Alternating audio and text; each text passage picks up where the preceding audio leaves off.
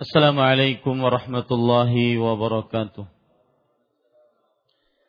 بسم الله الرحمن الرحيم إن الحمد لله نحمده ونستعينه ونستغفره ونعوذ بالله من شرور أنفسنا وسيئات أعمالنا من يهده الله فلا مضل له ومن يضلل فلا وأشهد أن لا إله إلا الله وحده لا شريك له وأشهد أن محمدا عبده ورسوله. يا أيها الذين آمنوا اتقوا الله حق تقاته ولا تموتن إلا وأنتم مسلمون. يا أيها الناس اتقوا ربكم الذي خلقكم من نفس واحدة وخلق منها زوجها وبث منهما رجالا كثيرا ونساء. واتقوا الله الذي تساءلون به والأرحام. إن الله كان عليكم رقيبا. يا أيها الذين آمنوا اتقوا الله وقولوا قولا سديدا. يصلح لكم أعمالكم ويغفر لكم ذنوبكم. ومن يطع الله ورسوله فقد فاز فوزا عظيما. أما بعد فإن أصدق الحديث كتاب الله وأحسن الهدي هدي محمد صلى الله عليه وعلى آله وسلم وشر الأمور محدثاتها وكل محدثة بدعة وكل بدعة ضلالة وكل ضلالة في النار.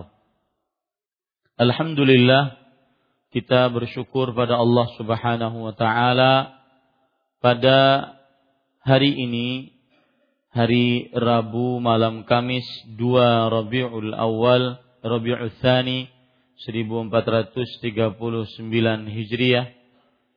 Kita ditakdirkan oleh Allah Subhanahu wa taala untuk duduk bersama kembali di dalam kajian rutin membaca kitab tauhid yang ditulis oleh Al-Imam Syekhul Islam Muhammad At-Tamimi rahimahullahu taala di Masjid Imam Syafi'i Banjarmasin Kalimantan Selatan ini. Salawat dan salam semoga selalu Allah berikan kepada Nabi kita Muhammad sallallahu alaihi wa ala wasallam pada keluarga beliau, para sahabat serta orang-orang yang mengikuti beliau sampai hari kiamat kelak. Dengan nama-nama Allah yang husna dan sifat-sifatnya yang ulia kita berdoa Allahumma aslih lana dinana alladhi huwa asmatu amrina wa aslih lana dunyana allati fiha ma'ashuna wa aslih lana akhiratana allati fiha ma'aduna waj'alil hayata ziyadatan lana fi kulli khair. Waj'alil mauta rahatan lana min kulli syarr. Wahai Allah perbaikilah urusan agama kami yang merupakan benteng diri kami. Dan perbaikilah urusan dunia kami yang di dalamnya tempat tinggal kami. Dan perbaikilah urusan akhirat kami yang di dalamnya tempat kembali kami.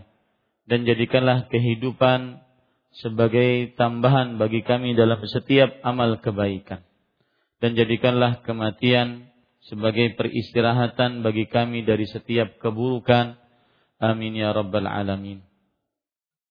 Para ikhwah dan akhwat, Bapak Ibu, saudara-saudari yang dimuliakan oleh Allah Subhanahu wa taala, malam ini kita membaca bab yang baru, bab yang ke-46.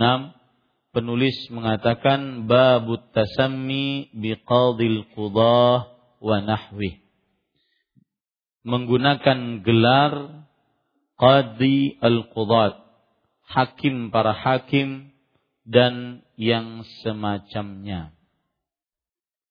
Bapak Ibu saudara-saudari yang dimuliakan oleh Allah, bab ini maksudnya adalah larangan untuk bergelar dengan qadil qudat. Dalam bahasa Indonesianya hakim para hakim. Larangan ini karena ada kaitannya dengan kitab tauhid.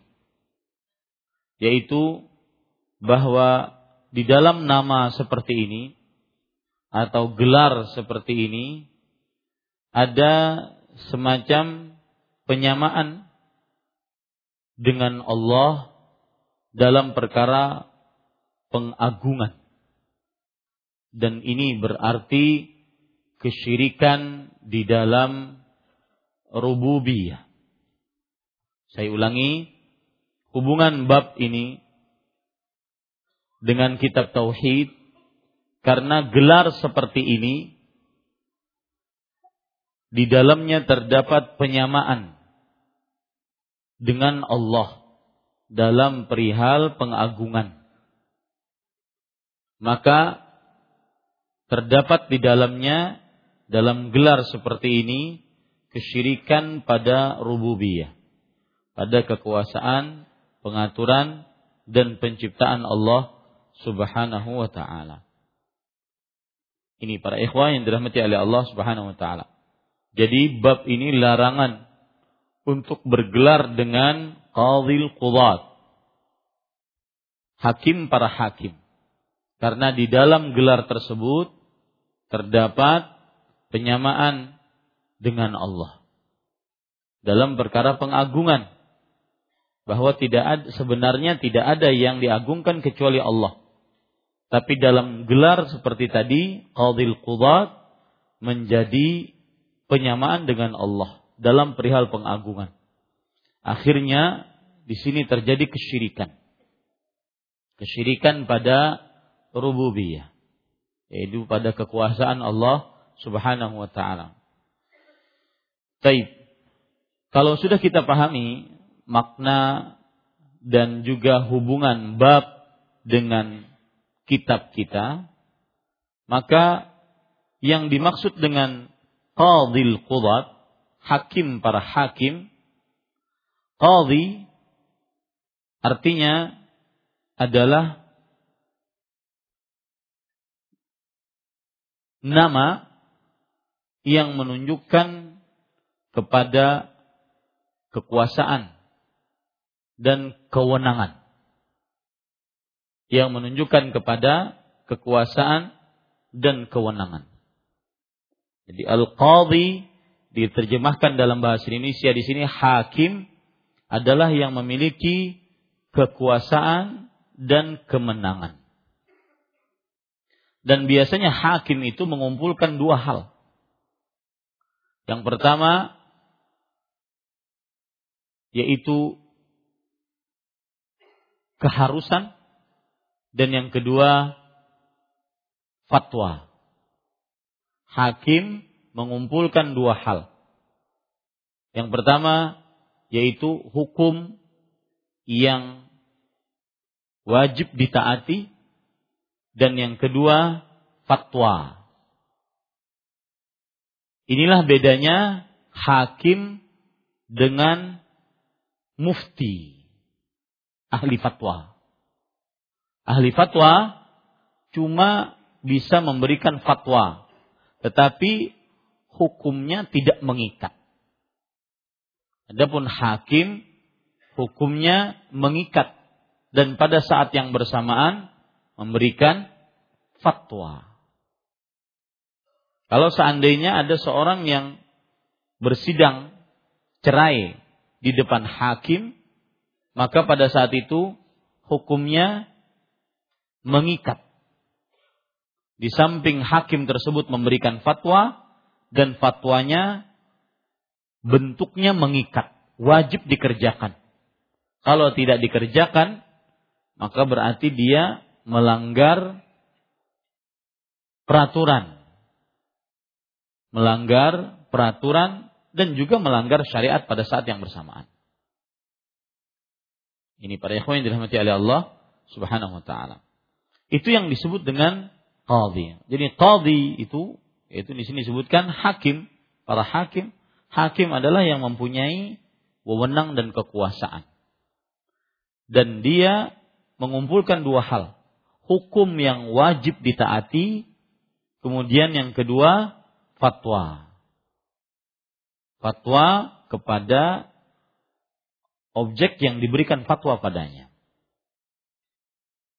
Oleh karenanya, kalau ada yang bersidang tentang perceraian, tentang hak anak asuh ketika bercerai, tentang pembagian harta, waris, maka dia mempunyai dua fungsi hakim ini. Yang pertama, dia mempunyai fungsi hukum yang wajib ditaati. Dan pada saat yang bersamaan itu adalah fatwa. Makanya Syekh Abdul Muhsin Al-Abbad bin Hamad Al-Badr Al-Abbad beliau adalah ahli hadis kota Madinah dan masih hidup sampai sekarang. Beliau setiap kali ditanya tentang pertanyaan warisan, kemudian talak, ataupun nikah, rujuk, dan eh, dua hal itu senantiasa beliau mengatakan raja'il mahkamah. Silahkan datang ke pengadilan. Adukan masalahnya ke pengadilan. Karena ketika ahli fatwa menjawab hanya sebatas fatwa dan dia tidak mengikat. Tetapi kalau sudah hakim bersidang memutuskan hukuman atau keputusan, maka dia fatwa dan hukumannya mengikat, wajib ditaati. Ini bedanya hakim dengan ahli fatwa atau mufti. Ini para ikhwan yang dirahmati oleh Allah Subhanahu wa taala. Kemudian kalau kita berbicara tentang qadhi al-qudat, hakim para hakim, maka kata qadhi diambil dari kata qadha yaqdi yang artinya memutuskan hukum. Qadha yaqdi yang artinya memutuskan hukum. Dan yang berhak menjadi qadil qudat, hakim para hakim, hakim yang memutuskan hukum dari seluruh hakim yang ada hanya Allah Subhanahu wa taala. Hanya Allah Subhanahu wa taala. Makanya diharamkan bergelar dengan qadil qudat. Karena itu berarti menyamai dengan Allah Subhanahu wa taala. Karena hanya Allah keputusannya yang benar-benar mutlak. Tidak ada batas. Hanya Allah tabaraka wa taala. Keputusannya benar-benar mutlak. Adapun manusia kalau bernama atau bergelar qadil qudat yaitu hakimnya para hakim maka ini menyamai Allah Subhanahu wa taala dalam keputusan. Di sini letak tercelaknya gelar tersebut. Baik. Kalau kita ingin dalam lagi keputusan Allah mutlak tanpa batas. Makanya hanya Allah yang paling pantas untuk bergelar qadil qudat, hakim para hakim. Pemutus keputusan dari seluruh yang memutuskan keputusan. Hanya Allah yang berhak memiliki itu. Kenapa? Karena keputusan Allah mutlak. Keputusan Allah mutlak. Mutlak itu artinya apa? Umum, tanpa batas. Dan kalau kita lihat keputusan Allah atau kodonya Allah itu ada dua Qadanya Allah, keputusan Allah ada dua. Yang pertama yaitu keputusan Allah berupa kauni. Berupa kauni. Artinya adalah semua yang terjadi di atas muka bumi ini atas keputusan Allah dan kehendak Allah. Apa saja. Baik yang Allah rela terhadap perbuatan tersebut atau Allah tidak rela. Ini disebut dengan qada'un kauni, keputusan kauni yang pasti terjadi karena semuanya di atas muka bumi ini atas kehendak Allah dan atas keputusan Allah Subhanahu wa taala. Baik yang diridhai oleh Allah atau dimurkai Allah. Itu semuanya atas keputusan Allah. Terjadinya orang yang berzina atas kehendak Allah. Artinya atas kehendak Allah secara kauni. Karena semua yang terjadi atas muka bumi ini tidak ada keluar dari kuasa Allah Subhanahu wa taala. Terjadinya orang yang beriman, sholat, orang yang puasa, zakat, haji, dan mengerjakan ketaatan-ketaatan lainnya atas kuasa Allah. Ini disebut dengan qada kauni. Keputusan Allah yang bersifat kauni, mencakup alam semesta. Maka kekuat di sini berlaku semua yang terjadi di atas muka bumi ini atas keputusan dan kehendak serta kuasa Allah Subhanahu wa taala. Ini para ikhwan yang dirahmati oleh Allah Subhanahu wa taala. Kemudian ada keputusan Allah yang kedua jenisnya yang disebut dengan qada syar'i. Itu seluruh keputusan Allah yang terjadi pada makhluknya yang diridhai oleh Allah Subhanahu wa taala. Yang diridhai oleh Allah Subhanahu wa taala. Orang beriman, orang berislam, orang berpuasa, mendirikan sholat dan semisalnya dari amalan-amalan baik. Ini namanya qadha syar'i. Keputusan Allah yang Allah rela dengannya. Dan keputusan Allah yang syar'i ini tidak mesti harus terjadi semua. Tidak mesti terjadi semua. Contoh misalkan surat Al-Isra ayat 23 tentang bakti orang tua. Wa qadha rabbuka alla ta'budu illa iyyah. Wa bil walidaini ihsana. Dan Rabbmu memutuskan, menetapkan agar tidak beribadah kecuali kepada Allah dan berbakti kepada kedua orang tua. Ini qada Allah secara syar'i. Akan tetapi ada yang mensyirikan Allah. Ada yang durhaka kepada Allah. Makanya kita di awal tadi kita katakan bahwa gelar qadil qudat hakim para hakim penetap keputusan dari para penetap keputusan tidak pantas diberikan gelar itu kecuali kepada Allah. Kenapa? Karena keputusan Allah, ketetapan Allah, kuasa Allah mutlak tanpa batas. Maka itu tidak pantas diberikan kecuali kepada Allah Subhanahu wa taala. Bukti bahwa Allah menetapkan hukum tanpa batas tadi. Ketetapan hukum Allah ada yang bersifat kauni dan ada yang bersifat syar'i. Ya, ada yang bersifat syar'i. Contoh misalkan surat Al-Isra ayat 4. Allah Subhanahu wa taala berfirman, "Wa qadayna ila bani Israila la fil kitab la tufsiduna fil ardi marratain." Dan sungguh kami telah tetapkan untuk Bani Israel di dalam Alkitab yaitu Lauhul Mahfud. Sungguh kamu akan benar-benar merusak di bumi dua kali Pengrusakan tidak diridhoi oleh Allah, tapi terjadi. Nah, itu namanya ketetapan Allah secara kauni. Orang berzina, orang menjadi banci, gay, yang lagi rame.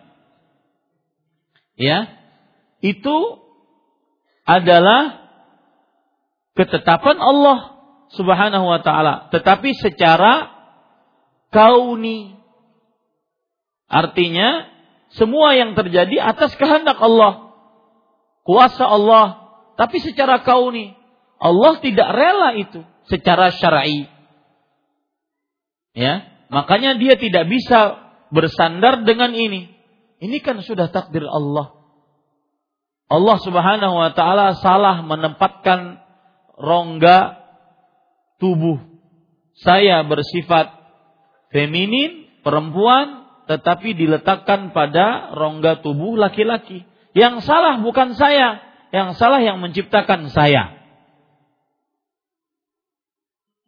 Ini orang tidak paham dengan apa itu ketetapan kauni dengan apa itu ketetapan syar'i. Allah telah menciptakan iya secara kauni. Karena tidak ada yang makhluk melata di atas muka bumi ini bahkan seluruh makhluk kecuali atas kehendak Allah Subhanahu wa taala.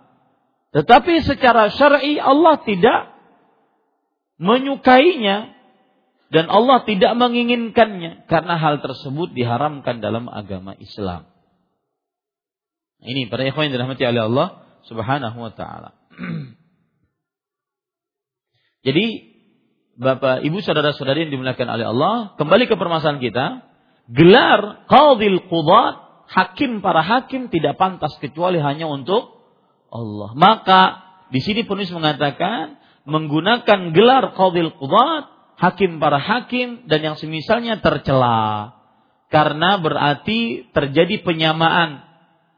Penyamaan makhluk dengan Allah dalam perkara pengagungan dan di sini terjadi syirik dia. Apabila diucapkan si fulan hakim para hakim, maka ini syirik asgar tetapi jika memang meyakini di dalam hati bahwa fulan memang hakimnya para hakim menandingi keagungan Allah, maka ini berarti syirik akbar, mengeluarkan orang dari Islam. Nah, ini para ikhwan yang dirahmati oleh Allah Subhanahu wa taala. Taib. Kemudian Bapak Ibu saudara-saudari yang dimuliakan oleh Allah Subhanahu wa taala di sana ada kata-kata dan yang semacamnya. Kata-kata semacamnya di antaranya adalah Malikul Amlak, rajanya para raja. Nah, ini tidak boleh. Kenapa demikian? Karena yang berhak menguasai dan kerajaannya mutlak, absolut tanpa batas hanya siapa? Allah tabaraka wa taala. Ini para ikhwan yang dirahmati oleh Allah Subhanahu wa taala. Jadi yang semacamnya seperti itu. Malikul Amlak, rajanya para raja dan semisalnya. Taib. Ada gelar-gelar yang sering disematkan kepada para ulama. Di antaranya alimul ulama. Alimnya para ulama. Maka ini pun tidak diperbolehkan. Kenapa? Karena tidak ada yang alim keilmuannya absolut, mutlak, tanpa batas kecuali Allah Jalla fi'ulah. Tidak ada. Allah Subhanahu wa taala berfirman dalam Al-Qur'an, "Wa fawqa kulli dzi ilmin alim." Dan setiap yang mempunyai dan di atas setiap yang mempunyai ilmu adalah yang maha berilmu Allah tabaraka wa taala. Itu disebutkan oleh Allah Subhanahu wa taala dalam Al-Qur'an surat Yusuf surat ke-12 ayat 76. Maka tidak boleh. Kecuali para ulama mengatakan kecuali kalau ada bidang tertentu. Misalkan alimul ulama fil fiqh alimnya para ulama dalam ilmu fikih. Nah, ini mungkin bisa.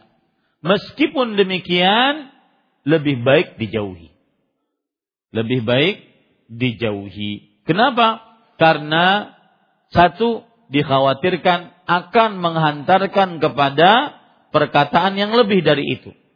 Yang kedua, saddud zariah, menghalang men, menutup sarana agar orang yang dipuji tersebut tidak ujub, tidak merasa memiliki sesuatu yang lebih dimiliki oleh orang lain. Kemudian pada ikhwan yang dirahmati oleh Allah, ada gelar lain seperti Syekhul Islam. Yang terkenal dengan gelar ini Syekhul Islam Ibnu Taimiyah rahimahullahu taala. Yang dimaksud di sini adalah para ikhwan yang dirahmati oleh Allah yaitu Syekhul Islam boleh seorang alim digelari dengan Syekhul Islam. Yang maksudnya adalah jaddada fil Islam Beliaulah seorang pembaharu dalam agama Islam. Seorang ulama pembaharu dalam agama Islam dan beliau mempunyai bekas yang baik memperjahat memperjuangkan uh, agama Islam. Makanya disebut dengan Syekhul Islam. Jadi maksud Syekhul Islam itu adalah seorang ulama yang memperbaharu agama Islam dan mempunyai bekas yang baik dalam memperjuangkan agama agama Islam. Maka yang seperti ini tidak mengapa. Ya, ini para ikhwan yang dirahmati oleh Allah Subhanahu wa taala. Kemudian ada lagi gelar-gelar lain seperti ayatullah, hujjatul Islam, hujjatullah. Ini gelar-gelar yang kata Imam Al-Utsaimin rahimahullah alqabun hadisah. Gelar-gelar yang baru la tambagi tidak cocok dipakai oleh manusia. Lianna la hujjata lillah ala ibadih illa rusul. Karena tidak ada hujjah yang dimiliki oleh Allah atas hamba-hambanya kecuali para rasul alaihi salatu wassalam. Kecuali para rasul. Ya, para rasul itu hujjah. Hujjah maksudnya adalah alasan Allah untuk bisa menghukumi, menghisap manusia di akhirat. Tidak ada alasan Allah untuk bisa menghukumi, menghadili manusia di akhirat kecuali siapa? Para rasul. Makanya tidak pantas manusia biasa diberikan gelar hujjatul Islam, hujjatullah, ya, ataupun ayatullah. Nah, ini para ikhwan yang dirahmati oleh Allah Subhanahu wa taala. Taib. Sekarang kita baca apa yang disebutkan oleh penulis. Penulis rahimahullahu taala berkata, "Fis sahih" di dalam diriwayatkan dalam as-sahih. Kalau kalau kitab aslinya tidak seperti dalam terjemahan. Kalau terjemahan kita kan diriwayatkan dalam Sahih Bukhari dan Sahih Muslim. Istilah Syekhul Islam Muhammad At-Tamimi rahimahullah dalam kitab Tauhid fis sahih senantiasa Sahih Bukhari Sahih Muslim. Ya, maksudnya kalau seandainya disebutkan beliau mengatakan di dalam kitab As-Sahih itu maksudnya Sahih Bukhari, Sahih Muslim. Penerjemah kita memudahkan kita. Beliau mengatakan diriwayatkan dalam Sahih Bukhari dan Sahih Muslim. Dan Sahih Bukhari, Sahih Muslim dua kitab as-sahhu kitai kitabai ba'da Al-Qur'an. Dua kitab yang paling sahih setelah Al-Qur'an dengan ijma' para ulama, konsensus para ulama. Ya, ini para ikhwah. Dan Sahih Bukhari, Sahih Muslim, mana yang lebih utama? Sebagian ada yang mengatakan Sahih Bukhari lebih utama dari Sahih Muslim. Sebagian ada yang mengatakan Sahih Muslim lebih utama daripada Sahih Bukhari. Maka bainahuma umumun wa khusus. Di antaranya ada terdapat keumuman dan kekhususan. Sahih Bukhari lebih utama dari satu sisi, Sahih Muslim lebih utama dari sisi yang lain. Sahih Bukhari lebih utama dari sisi kuatnya syarat Imam Bukhari dalam meriwayatkan hadis yang beliau tulis dalam kitab Sahih Bukhari. Artinya perawi-perawinya benar-benar diteliti oleh Imam Bukhari. Sehingga hadisnya benar-benar kuat. Lebih kuat daripada apa yang di dalam Sahih Muslim. Perawinya benar-benar dipilah-pilih oleh Imam Bukhari. Makanya beliau melazimkan di dalam kitab Sahih Bukhari beliau, beliau tidak menyebutkan kecuali hadis yang benar-benar sahih. Adapun Imam Muslim, beliau istimewanya dari sisi pengaturan pengaturan hadis. Ya, pengaturan hadis sesuai dengan bab-babnya Nah, itu lebih sistematis, teratur yang ada pada sahih Muslim. Itu dia. Baik. Diriwayatkan dalam sahih Bukhari dan Muslim dari Abu Hurairah radhiyallahu anhu. Abu Hurairah radhiyallahu anhu beliau adalah nama aslinya Abdurrahman bin Sakhr Ad-Dausi. Abdurrahman bin Sakhr Ad-Dausi dan terkenal dengan kunyahnya Abu Hurairah.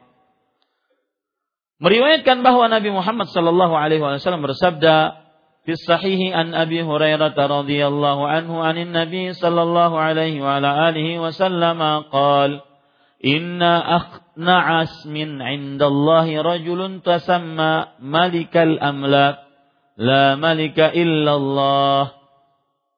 Artinya sesungguhnya gelar atau nama yang paling hina di hadapan Allah ialah seorang yang menggunakan gelar raja di raja. Tiada raja yang hak selain Allah. Kenapa? Para ikhwan yang dirahmati oleh Allah Subhanahu wa taala tidak boleh uh, bergelar raja di raja sebelumnya sesungguhnya gelar nama yang paling hina. Kata-kata paling hina di sini adalah maksudnya adalah paling rendah di sisi Allah Subhanahu wa taala. Kenapa? Karena orang yang bergelar dengan gelar ini dia sudah menandingi Allah Subhanahu wa taala di dalam gelar yang hanya dimiliki oleh Allah Subhanahu wa taala. Makanya dia paling hina. Ya, dan ini merupakan ancaman bahwa seorang manusia tidak boleh bergelar seperti ini, raja di raja. Dulu ada di Arab Saudi uh, raja sebelum Raja Salman, hafizahullah. Yaitu Raja Abdullah bin Abdul Aziz. Beliau terkenal di Arab Saudi raja yang sangat dicintai oleh rakyatnya. Sampai disebutkan sebagai Malikul Qulub. Rajanya hati. Maka ini ditentang oleh beliau. Karena tidak ada yang memiliki hati kecuali Allah Jalla fi'ula. Ini para ikhwan yang dirahmati oleh Allah Subhanahu wa taala. Maka yang seperti ini tidak boleh. Ya. Kenapa? Karena nanti menjadi akhna'a ism. Nama yang paling hina di hadapan Allah. Kenapa paling hina? Ini yang perlu antum catat. Karena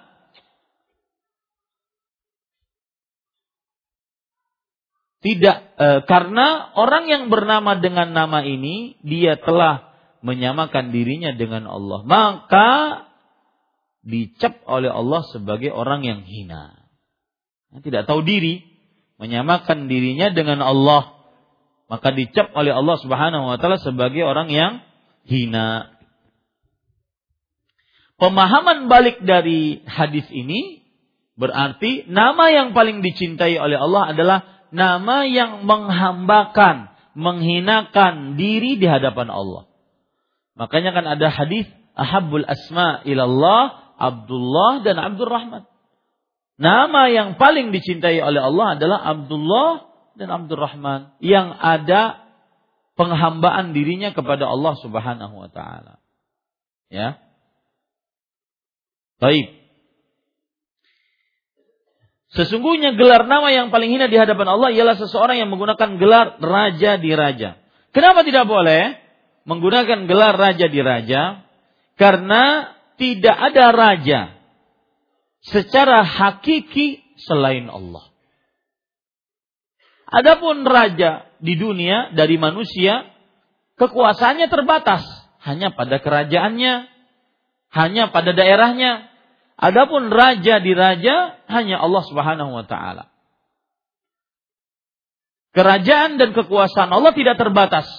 Makanya dalam surat Al-Fatihah kita baca Maliki Yaumiddin. Raja pada hari pembalasan. Karena pada hari itu tidak ada raja kecuali Allah Subhanahu wa taala.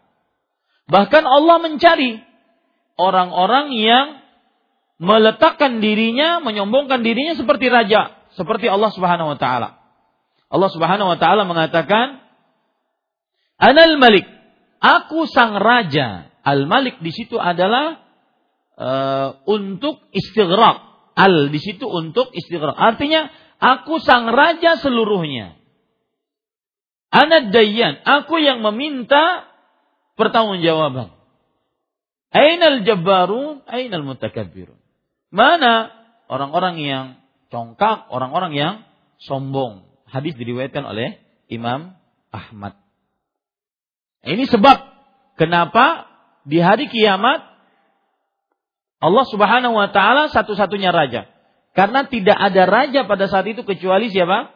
Allah Subhanahu wa taala. Kenapa Allah juga satu-satunya raja karena Allah satu-satunya yang mencipta, mengatur, berkuasa. Allah Subhanahu wa taala berfirman, "Hal min khaliqin ghairullah?" Adakah yang mencipta selain Allah? Tidak ada. Karena biasanya kalau raja, dia paling berkuasa. Dia maha pencipta dan maha pengatur. Nah, ini para yang dirahmati oleh Allah Subhanahu wa taala. Makanya tidak pantas untuk bergelar Malikul Amlak, rajanya diraja kecuali Allah Subhanahu wa taala. Baik. Kemudian para ikhwah penulis mengatakan qala Sufyan mislu syahan syahin. Sufyan yang dimaksud di sini adalah Sufyan bin Uyainah bin Maimun al-Hilali. Sufyan bin Uyainah bin Maimun Al-Hilali. Beliau fiqah, perawi terpercaya, hafil, ahli hadis, penghafal ribuan hadis, faqih, ahli fikih. Dan lahir di Kufah di Irak pada tahun 107 Hijriah.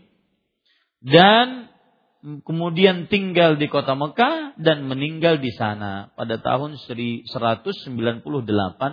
Hijriah. Berarti beliau ini ulama Islam abad kedua Hijriyah. Beliau kira-kira adalah tabi'ut tabi'in. Ya, beliau tabi'ut tabi'in atau tabi'ul atba antara itu. Ini para ikhwan yang dirahmati oleh Allah Subhanahu wa taala. Beliau mengatakan Sufyan berkata juga seperti gelar Syahan Syahin. Syahan Syahin ini adalah bahasa Persia bahasa Persia. Kenapa disebutkan seperti ini? Agar bahwa dalam bahasa selain Arab pun orang ajam pun tidak boleh bernama seperti ini. Raja di raja, ya, tidak boleh. Ya, kalau di Indonesia ada nggak gelar-gelar seperti itu? Saya tidak tahu. Ya, kalau ada tidak boleh. Kenapa? Karena yang memilikinya hanya Allah Subhanahu wa taala. Sudah azan? Belum. Baik, kita lanjutkan. Kemudian para ikhwan yang dirahmati oleh Allah, wa fi riwayah dan di dalam riwayat aghyadhu rajulin 'ala Allah yaumal qiyamah wa akhbasuhu. Disebutkan dalam riwayat orang yang paling dimurkai dan paling jahat menurut Allah pada hari kiamat. Ini kata-kata paling dimurkai ini menunjukkan kepada e, ancaman keras. Karena murka Allah tidak sembarangan. Beda dengan murka makhluk. Bahkan ini bukan sekedar dimurkai, paling dimurkai. Ya. Aghyadhu rajul. Para ulama mengatakan apabila ada kata yang disebut dalam bahasa Arab sighatut tafdhil kemudian setelahnya mufrad maka menunjukkan kepada keumuman dan menunjukkan kepada tingkatan tinggi. Seperti misalkan ghaidhun itu adalah murka. Tetapi ketika paling dimurkai yaitu aghyadhu. Kemudian setelahnya rajul. Rajul adalah nakirah. Dalam bentuk mufrad. Maka setiap kata yang komparatif setelahnya mufrad nakirah menunjukkan kepada keumuman. Maka terjemahannya adalah orang yang atau manusia yang paling dimurkai. Yang paling dimurkai. Ini para ikhwan yang dirahmati oleh Allah Subhanahu wa taala. Dan paling jahat, akhbas Khabis adalah buruk. Khabis buruk. Lebih buruk atau paling buruk akhbasu. Ya, akhbasu. Dan setelahnya dhamir ya'udu ilal mufrad. Yaitu kata ganti yang kembali kepada kata mufrad tadi, orang. Maka sama, terjemahannya pun umum. Orang yang paling jahat menurut Allah Subhanahu wa taala pada hari kiamat. Nah, ini menunjukkan uh, ancaman dan beratnya ancaman dari Allah Subhanahu wa taala. Nah, silahkan azan. Ya, kita lanjutkan. Bapak Ibu saudara-saudari yang dimuliakan oleh Allah. Tadi kita sudah sebutkan riwayat yang kedua yang dibawakan oleh penulis di sini bahwa aghyadhu rajulin 'ala Allah yaumal qiyamah wa akhbathuhu. Orang yang paling dimurkai dan paling jahat menurut Allah pada hari kiamat adalah orang yang bergelar Malikul Amlak, rajanya diraja. Ini tambahan riwayat dari riwayat sebelumnya. Para ikhwah yang dirahmati oleh Allah Subhanahu wa taala, kemudian penulis menyebutkan sebuah kandungan-kandungan dalam bab ini. Penulis berkata, "An-nahyu anit tasammi bil bimalakil amla." Satu, dilarang menggunakan gelar raja di raja. Menggunakan gelar berarti dia sendiri yang menamai dirinya. Pertanyaan, kalau timbul dia dinamai oleh orang lain. Maka jawabannya sama. Itu pun terlarang. Dan dia harus memberitahukan bahwa gelar itu buruk. Ya. Baik dia bernama sendiri dengan gelar itu atau dia di, diberikan gelar oleh orang lain. Nah, ini perlu diperhatikan dilarang menggunakan. Kata-kata menggunakan kembali kepada dia sendiri bergelar. Kalau seandainya dia diberi gelar, itu pun juga ter terlarang. Baik. Yang kedua, anna fi ma fi ma fi ma'nahu misluhu kama qala Sufyan. Dilarang juga menggunakan gelar lain yang semisalnya seperti yang dikemukakan oleh Sufyan. Seperti yang dikemukakan oleh Sufyan yaitu syahan syahin. Ini bahasa Persia yang artinya sama yaitu Malikul Amlak, raja di raja. Ini tidak diperbolehkan. Kemudian yang ketiga yang kita pelajari sudah sebagai kandungannya at-tafattun lit-taghlidhi fi hadza wa nahwi. Hal ini dilarang karena mengandung unsur persamaan atau pensejajaran antara Allah dengan makhluknya sekalipun wa ma'al qat'u ma'al qat'i bi anna al-qalba lam yaqsud ma'na. Sekalipun hatinya tidak bermaksud demikian, nah, tetap dilarang. Ya. Tetap dilarang. Karena ucapan itu bisa menghantarkan kepada kesyirikan.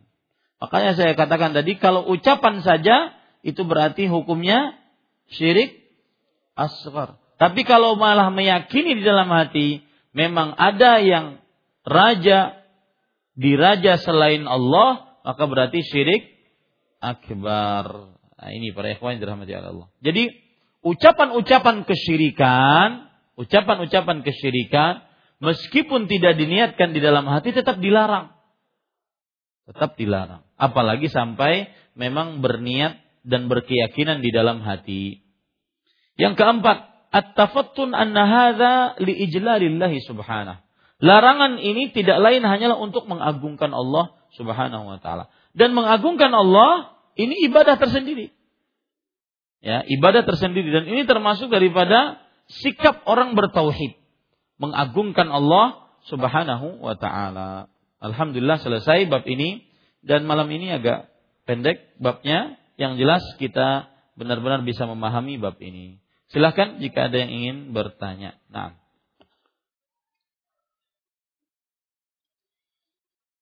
Nah, ada yang ingin bertanya?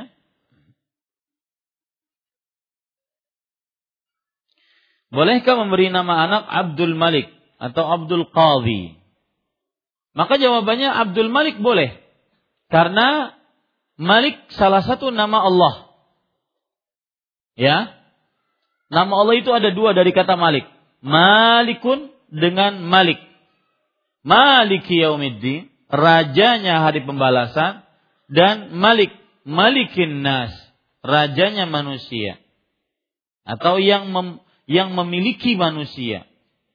Bedanya Malikun dengan Malikun ya, Malik itu adalah yang memiliki. Adapun Malik adalah raja. Ya, boleh Abdul Malik tulisannya begini. Abdul Malik atau Abdul Malik. Boleh dua-duanya.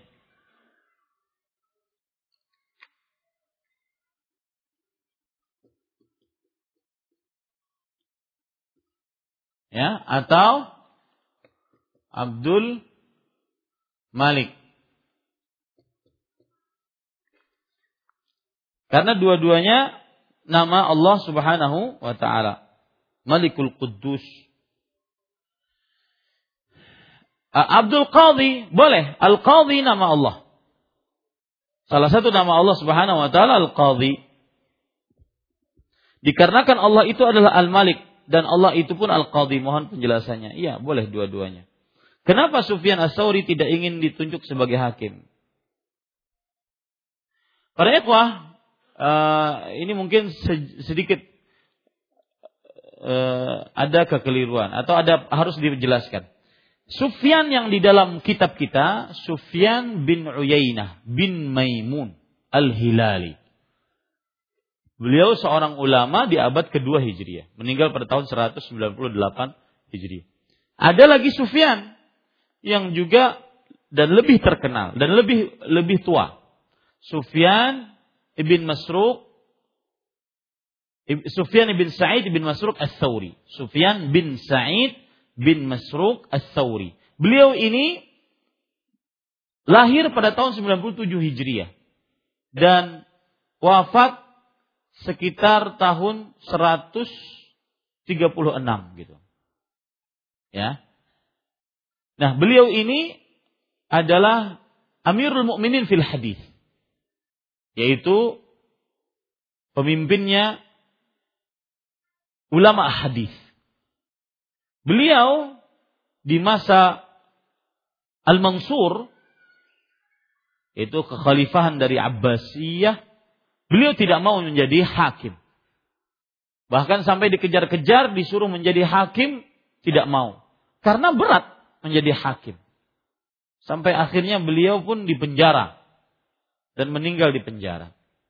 Ya, dan beliau berkelana ke mana-mana, tidak mau memenuhi panggilan Khalifah Al-Mansur untuk menjadi hakim. Dan Sufyan bin Sa'id bin Masruq As-Sawri rahimahullah ini adalah ulama hadis. Ya, dan Amirul Mukminin fil hadis. Beliau yang mengatakan lemahnya laki-laki di hadapan perempuan eh apa? Yang dimaksud firman Allah wa khuliqal insanu dha'ifa, manusia itu adalah lemah, yaitu maksud lemah di sini lemahnya laki-laki di hadapan godaan wanita. Ini yang mengatakan adalah Sufyan bin Sa'id bin Masruq Ats-Tsauri. Ya, Amirul Mukminin fil hadis. Wallahu alam. Barakallahu fik wa fik barak. Saya pernah mendengar bahwa ketetapan kauni manusia tidak ada pilihan terhadapnya ketetapan syar'i manusia mempunyai pilihan terhadapnya. Apakah pemahaman seperti itu sudah tepat? Maka jawabannya ketetapan kauni manusia tidak mempunyai pilihan terhadapnya benar dari satu sisi bahwa Allah Subhanahu wa taala yang mempunyai kehendak. Tetapi perlu diingat, pemahaman seperti ini bukan berarti melegalkan maksiat. Karena kalau kita katakan ketetapan kauni, manusia tidak punya pilihan, maka pada saat itu ketika manusia LGBT, ya, lesbian, gay, transgender, dan biseksual, berarti mereka kemudian mengatakan ini adalah ketetapan kauni dari Allah untuk saya. Saya tidak punya pilihan. Rongga saya laki-laki, tapi saya cucok. Saya tidak punya pilihan. Ini tidak benar. betul bahwasanya manusia tidak ada pilihan, bahwasanya semuanya atas kehendak Allah Subhanahu wa taala. Ya, ketetapan kauni pasti terjadi. Lebih tepatnya bukan dikatakan manusia tidak ada pilihan, tetapi lebih tepatnya ketetapan kauni adalah semua kehendak Allah pasti terjadi. Seperti itu. Tidak ada kehendak Allah kecuali terjadi. Itu yang disebut dengan ketetapan kauni. Karena kalau seandainya dikatakan manusia tidak ada pilihan terhadapnya, nanti orang akan mengatakan ini ketetapan kauni. Dia bermaksiat ini ketetapan kauni. Karena nggak ada pilihan. Ini semuanya takdir Allah. Ini tidak benar, ya. Ketetapan syar'i manusia pilihan, manusia mempunyai pilihan terhadapnya. Maka ini pun juga tidak benar. Yang benar adalah ketetapan syar'i adalah ketetapan Allah Subhanahu wa taala yang Allah ridhai. Dan manusia di situ berusaha untuk melakukan apa saja yang diridhoi oleh Allah Subhanahu wa taala. Di dalam masalah iradah, keinginan, maka pendapat yang paling benar adalah pendapatnya ahlu sunnah wal jamaah. Di antara dua pendapat yang menyimpang. Yaitu pendapatnya kaum Jabriyah dan pendapatnya kaum kaum Qadariyah. Kaum Jabriyah yang mengatakan bahwasanya manusia tidak punya kehendak. Manusia bagaikan robot yang dijalankan oleh Allah. Manusia bagaikan e, bulu ayam yang diterpa oleh angin berbolak-balik. Manusia bagaikan daun yang diterpa oleh angin. Ini Jabriyah. Tidak ada punya kehendak manusia. Sedangkan Qadariyah mengatakan tidak ada kehendak Allah pada manus pada kehendak manusia. Kebalikan dari Jabriyah. Manusia berbuat itu kehendaknya, tidak ada kehendak Allah Subhanahu wa taala. Nah, pendapat yang lebih eh, pendapat yang benar dalam masalah ini adalah pertengahan. Dan senantiasa selalu seperti itu. Ahlu sunnah senantiasa di di antara pertengahan. Eh di apa? Di pertengahan antara dua pendapat ekstrim kanan, ekstrim kiri. Selalu seperti itu. Ahlu sunnah di pertengahan antara pendapat ekstrim kanan, ekstrim kiri. Saya beri contoh, ahlu sunnah di antara kaum syiah rafidah dengan kaum nasibi. Syiah rafidah terlalu mengagungkan ahlul bait sampai menjadikan Ali bin Abi Thalib radhiyallahu anhu sebagai Tuhan. Sedangkan kaum Nasibi menghina Ahlul Bait. Tengah-tengahnya adalah kaum Ahlu Sunnah wal Jamaah. Ahlu Sunnah wal Jamaah pertengahan antara kaum Jabriyah dengan Qadariyah. Ahlu Sunnah pertengahan antara kaum Khawarij dengan Mu'tazilah. Ya, Ahlu Sunnah selalu dalam pertengahan. Nah, para ikhwah, pertengahannya Ahlu Sunnah dalam masalah iradah adalah bahwa Allah Subhanahu wa taala berfirman, "Wa ma illa an yasha Allah rabbul alamin." Tidaklah kalian berkehendak kecuali atas kehendak Allah Rabb semesta alam. Di dalam ayat ini Allah menetapkan kehendak untuk manusia. Iradah untuk manusia. Ini bantahan untuk kaum kaum Jabriyah yang mengatakan manusia tidak punya tidak punya kehendak. Tetapi illa an yasha Allah rabbul alamin kecuali sesuai dengan iradah dan kehendak Rabb alam semesta Allah tabaraka taala. Ini adalah bantahan untuk kaum Qadariyah. Lalu bagaimana memahaminya? Bahwa manusia mempunyai iradah, kehendak, keinginan. Tetapi seluruh kehendak dan keinginan manusia di bawah kuasa dan kehendak siapa? Allah. Begitu pemahaman yang benar. Ya, wallahu alam. Barakallahu fiik. Di Banjarmasin ini sudah menjadi bahasa sehari-hari yang diucapkan kepada seseorang yang mempunyai sifat ngakali orang atau ngimbulin orang. Dikatakan kam nih raja manusia orangnya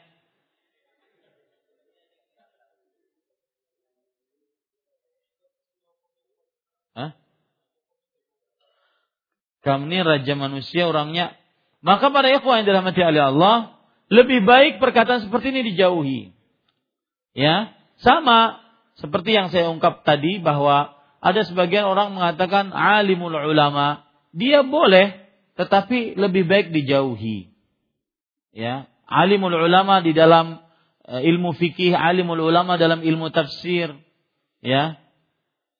Raja lalu orangnya nih. Nah. Ya. Lebih baik dijauhi. Raja merotet ya. Ada ayat dalam Al-Quran saya tidak ingat ayat berapa dan surat apa. Allah menghendaki kebaikan bagimu dan tidak menghendaki keburukan bagimu. Jadi mema? Mana mungkin Allah menghendaki zina? Itu kehendak syaitan. Itu adalah pilihan manusia ke jalan syaitan. Para ikhwan yang dirahmati oleh Allah Subhanahu wa taala, Ayatnya apa ya? Allah menghendaki kebaikan bagimu.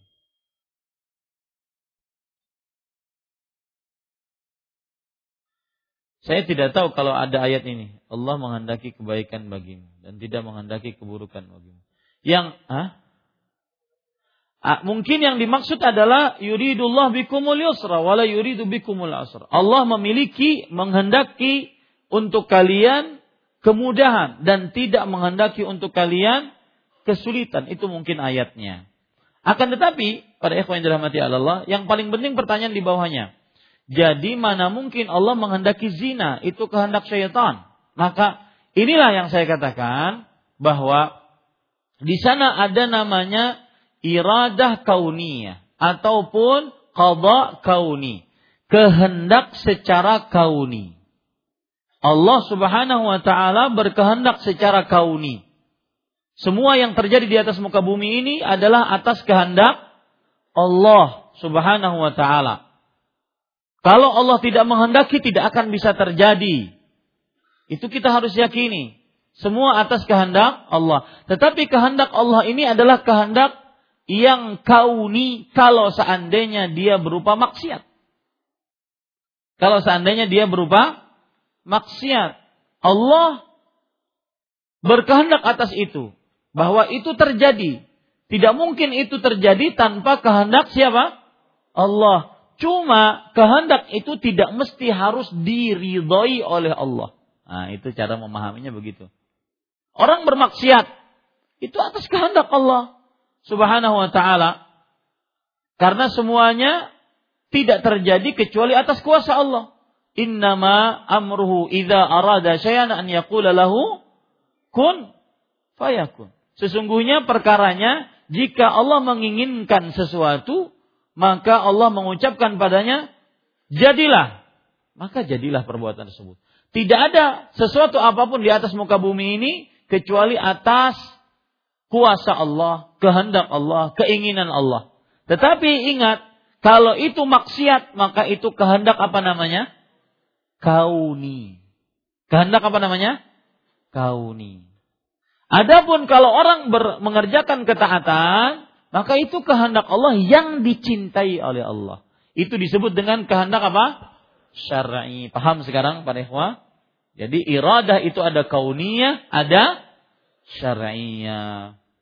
Jadi orang misalkan e, bermaksiat, maka kita katakan itu iya bisikan syaitan. Kemudian manusia itu bermaksiat, Manusia yang melakukannya, tetapi manusia itu tidak bisa bermaksiat kecuali atas kehendak Allah. Makanya saya sering mengatakan, Anda akan paham, pintar, cerdas memahami takdir Allah ketika Anda paham tentang tahapan-tahapan takdir. Tahapan takdir yang pertama meyakini Allah Maha mengetahui atas seluruh yang terjadi. Yang telah terjadi yang sedang terjadi dan yang akan terjadi bagaimana terjadinya jikalau terjadi Allah Maha mengetahui. Ini tahapan pertama. Allah ya'lamu ma kan wa ma yakun wa ma sayakun idh law kana kaifa yakun. Allah Maha mengetahui yang telah terjadi, yang sedang terjadi, yang akan terjadi, bagaimana terjadinya jikalau terjadi. Dengan ilmunya ini, Allah tahapan yang kedua, Allah menuliskan takdirnya. 50 ribu tahun sebelum terjadinya eh, langit dan bumi. Anda sekarang berkumpul jam sekian, tahun sekian, bulan sekian, hari sekian, tanggal sekian, itu sudah ditakdirkan oleh Allah. 50 ribu tahun sebelum pencipta langit dan bumi. Tidak ada yang keluar dari takdir itu. Kemudian tahapan yang ketiga, bahwasanya semuanya meyakini bahwasanya semua yang terjadi adalah kehendak Allah. Kehendak Allah. Tidak keluar dari kehendak Allah. Karena kalau seandainya dikatakan orang berzina, itu bukan kehendak Allah, lalu siapa yang menciptanya? Siapa yang menciptanya? Saya nanya. Siapa yang mencipta kalau bukan selain Allah? Tidak ada kecuali siapa? Allah. Tetapi kehendak itu disebut kehendak apa? Kauni. Dan kehendak kauni tidak semua diridhai oleh Allah. Ya, begitu. Kemudian tahapan yang keempat adalah penciptaan. Meyakini bahwasanya apa saja yang terjadi di atas muka bumi ini atas ciptaan Allah, baik ataupun buruknya. Nah, itulah orang akan benar-benar memahami takdir dengan tahapan-tahapan tadi. Ya, wallahu alam. Bolehkah berdoa dalam memuji nama Allah seperti engkaulah maha raja dari segala raja, pemimpin dari segala pemimpin? Boleh. Dan ini termasuk pujian yang baik kepada Allah Subhanahu wa taala.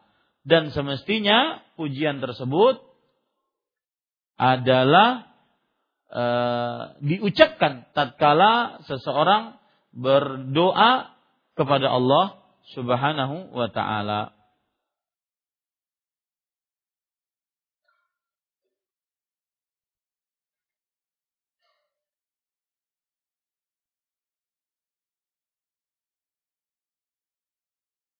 Baik, kita baca lanjutannya. Oh, ayat yang mungkin yang dimaksudkan tadi tentang orang berzina tadi ada surah An-Nisa ayat 79. Ma asabaka min hasanatin famin Allah wa ma asabaka min sayyi'atin famin nafsik wa arsalnaka lin-nasi rasula wa kafa billahi syahida. Apa saja nikmat yang kamu peroleh dari itu dari Allah dan apa saja bencana yang menimpamu maka itu dari kesalahanmu. Maka ini tidak ada kaitannya dengan takdir dalam artian dengan iradah tidak ada yang kita sebutkan tadi. Dan ayat ini tidak sama dengan pertanyaannya. Ayat ini menceritakan bahwa kenikmatan itu datang dari Allah Subhanahu wa taala. Kalau seandainya orang taat kepada Allah, Allah ngasih nikmat itu datang dari Allah Subhanahu wa taala. Adapun orang mendapatkan musibah itu hasil usahanya sendiri. Tetapi itu pun tidak keluar dari siap dari apa? Takdir Allah Subhanahu wa taala. Ya, seperti itu wallahu a'lam. Barakallahu fiik wa fiik. Teman saya kemarin baru menikah, tapi sayangnya acara pernikahannya jadi kacau karena si perempuan kesurupan. Penyebabnya pada saat dia duduk di kursi pelaminan, tapi kursi pelaminannya lupa dikasih sesuatu seperti bunga-bunga atau sesajen yang diyakini agar roh halus tidak mengganggu. Dan ini sudah menjadi kebiasaan adat istiadat Banjar. Apakah meyakini seperti itu sudah termasuk perbuatan syirik sampai melakukan sesaji? Maka jawabannya pada ikhwah, meletakkan sesaji untuk selain Allah Subhanahu wa taala adalah perbuatan kesyirikan. Karena ini berarti di dalamnya terjadi penyamaan jin dengan Allah dalam hal minta perlindungan. Dalam hal minta perlindungan dan minta perlindungan hanya kepada Allah Subhanahu wa taala. Ya. Jadi saya ulangi, meletakkan sesaji di bawah pelaminan bubur habang, bubur putih, kopi pahit, ya, kopi manis. Nah, maka para ikhwan yang dirahmati oleh Allah Subhanahu wa taala ini adalah perbuatan kesyirikan. Kenapa? Karena di dalamnya penyamaan antara jin dengan Allah dalam perihal dimintai perlindungan. Wallahu alam. Bagaimana acara pernikahan yang sesuai dengan syariat Islam dan apa saja yang dilarang dalam pesta pernikahan? Acara pernikahan yang sesuai dengan syariat Islam ada dua mempelai, laki-laki, perempuan. Ada wali bagi perempuan. Ada mahar dari laki-laki sesuai dengan permintaan perempuan. Ada ijab kabul antara laki-laki dan perempuan eh, dan wali perempuan. Ada dua saksi. Ya. Itu adalah pernikahan sesuai dengan syariat Islam. Dan apa saja yang dilarang dalam pesta pernikahan? Seluruh maksiat yang dilarang dalam pesta pernikahan. Apa saja yang dilarang? Seluruh maksiat. Seperti yang terjadi di e, tengah kaum muslimin, di antaranya ada musik dalam pesta pernikahan atau resepsi pernikahan. Kemudian terjadinya ikhtilat, bercampur baurnya laki-laki dengan perempuan. Kemudian yang ketiga, wanita-wanita berdandan. Allah Subhanahu wa taala berfirman, "Wala tabarrajna tabarrujal jahiliyatil ula." Janganlah kalian berdandan wahai para wanita sebagaimana generasi jahiliyah pertama berdandan. Kemudian yang selanjutnya yaitu e, terjadi penyimpangan-penyimpangan dalam akad nikah yaitu harus e, atau agak dipersulit pernikahan dengan mahar yang mahal. Ini salah satu penyimpangan. Kenapa? Karena Rasulullah SAW bersabda, khairun nisa aisaruhunna maunah. Sebaik-baik wanita adalah yang paling murah biaya pernikahannya. Kemudian penyimpangan yang lain yang terjadi pada akad pernikahan ataupun pada resepsi pernikahan adalah terlalu dipersulit di dalam perkara ijab kabul. Ya, terlalu dipersulit. Lafadznya terlalu dipersulit, kemudian uh, detiknya terlalu dipersulit. Misalkan tunai harus langsung kada berhinakan. Maka ini terlalu dipersulit. Ya. Padahal cukup si laki-laki mengatakan saya terima nikahnya selesai. Jadi yang sudah suami dan istri ya tidak terlalu sulit dalam pernikahan. Nah, cukup. Untuk lebih utama manakah antara sol, eh, Ustaz, lebih utama manakah antara sholat di rumah dengan orang tua atau sholat di masjid? Mengingat bapak saya sudah lima tahun terakhir terkena sakit stroke ringan bagian kanan. Mohon doa untuk kesehatan kesembuhan orang tua saya, khususnya untuk kesembuhan bapak saya dari stroke-nya. Sehingga beliau dapat melaksanakan aktivitas ibadahnya normal kembali dan berjamaah di masjid. Jazakallahu khairan. Dengan nama-nama Allah yang husna, dan sifat-sifat yang mulia kita berdoa Allahumma rabban nas mudhibil bas ishfi anta syafi la shifa illa shifau shifaan la yughadiru saqaman wala alama. Ya Allah sembuhkanlah yang meminta untuk didoakan agar disembuhkan dan juga orang-orang yang sakit dari seluruh kaum muslimin. Amin ya rabbal alamin. Pada ikhwan yang dirahmati oleh Allah maka jawabannya adalah kalau dia laki-laki wajib untuk di masjid dia laki-laki wajib untuk di masjid. Adapun bapaknya yang kena stroke tersebut tidak diwajibkan karena uzur dan dia bapaknya sholat di rumah, ya sholat di rumah. Kalau bapaknya memerintahkan atau meminta untuk berjamaah di masjid, maka tidak diperbolehkan karena bagi laki-laki yang muslim balik berakal selain wanita yang haid dan nifas, maka dia diwajibkan untuk sholat di masjid selama dia mampu. Ya, adapun uh, adapun laki-laki yang sudah tidak mampu maka dia diberikan uzur untuk sholat di rumahnya. Ya, demikian. Ada lagi yang lain? Ya. Uh, pengumuman para ikhwan yang dirahmati oleh Allah Subhanahu wa taala untuk pekan depan libur entah kalau seandainya ada pengumuman dari Masjid uh, Imam Syafi'i bagian dakwahnya yang jelas saya safar pekan depan, jadi malam Kamis depan libur. e, jadwal saya. Kalau ada ustadz yang mengisi maka mungkin bisa diumumkan nantinya. Ini yang bisa saya sampaikan. Apa yang baik dari Allah Subhanahu wa taala, apa yang buruk itu dari saya pribadi. Kita cukupkan dengan kafaratul majlis. Subhanakallah bihamdik asyhadu an la ilaha illa anta astaghfiruka wa atubu ilaik. Wassalamualaikum warahmatullahi wabarakatuh.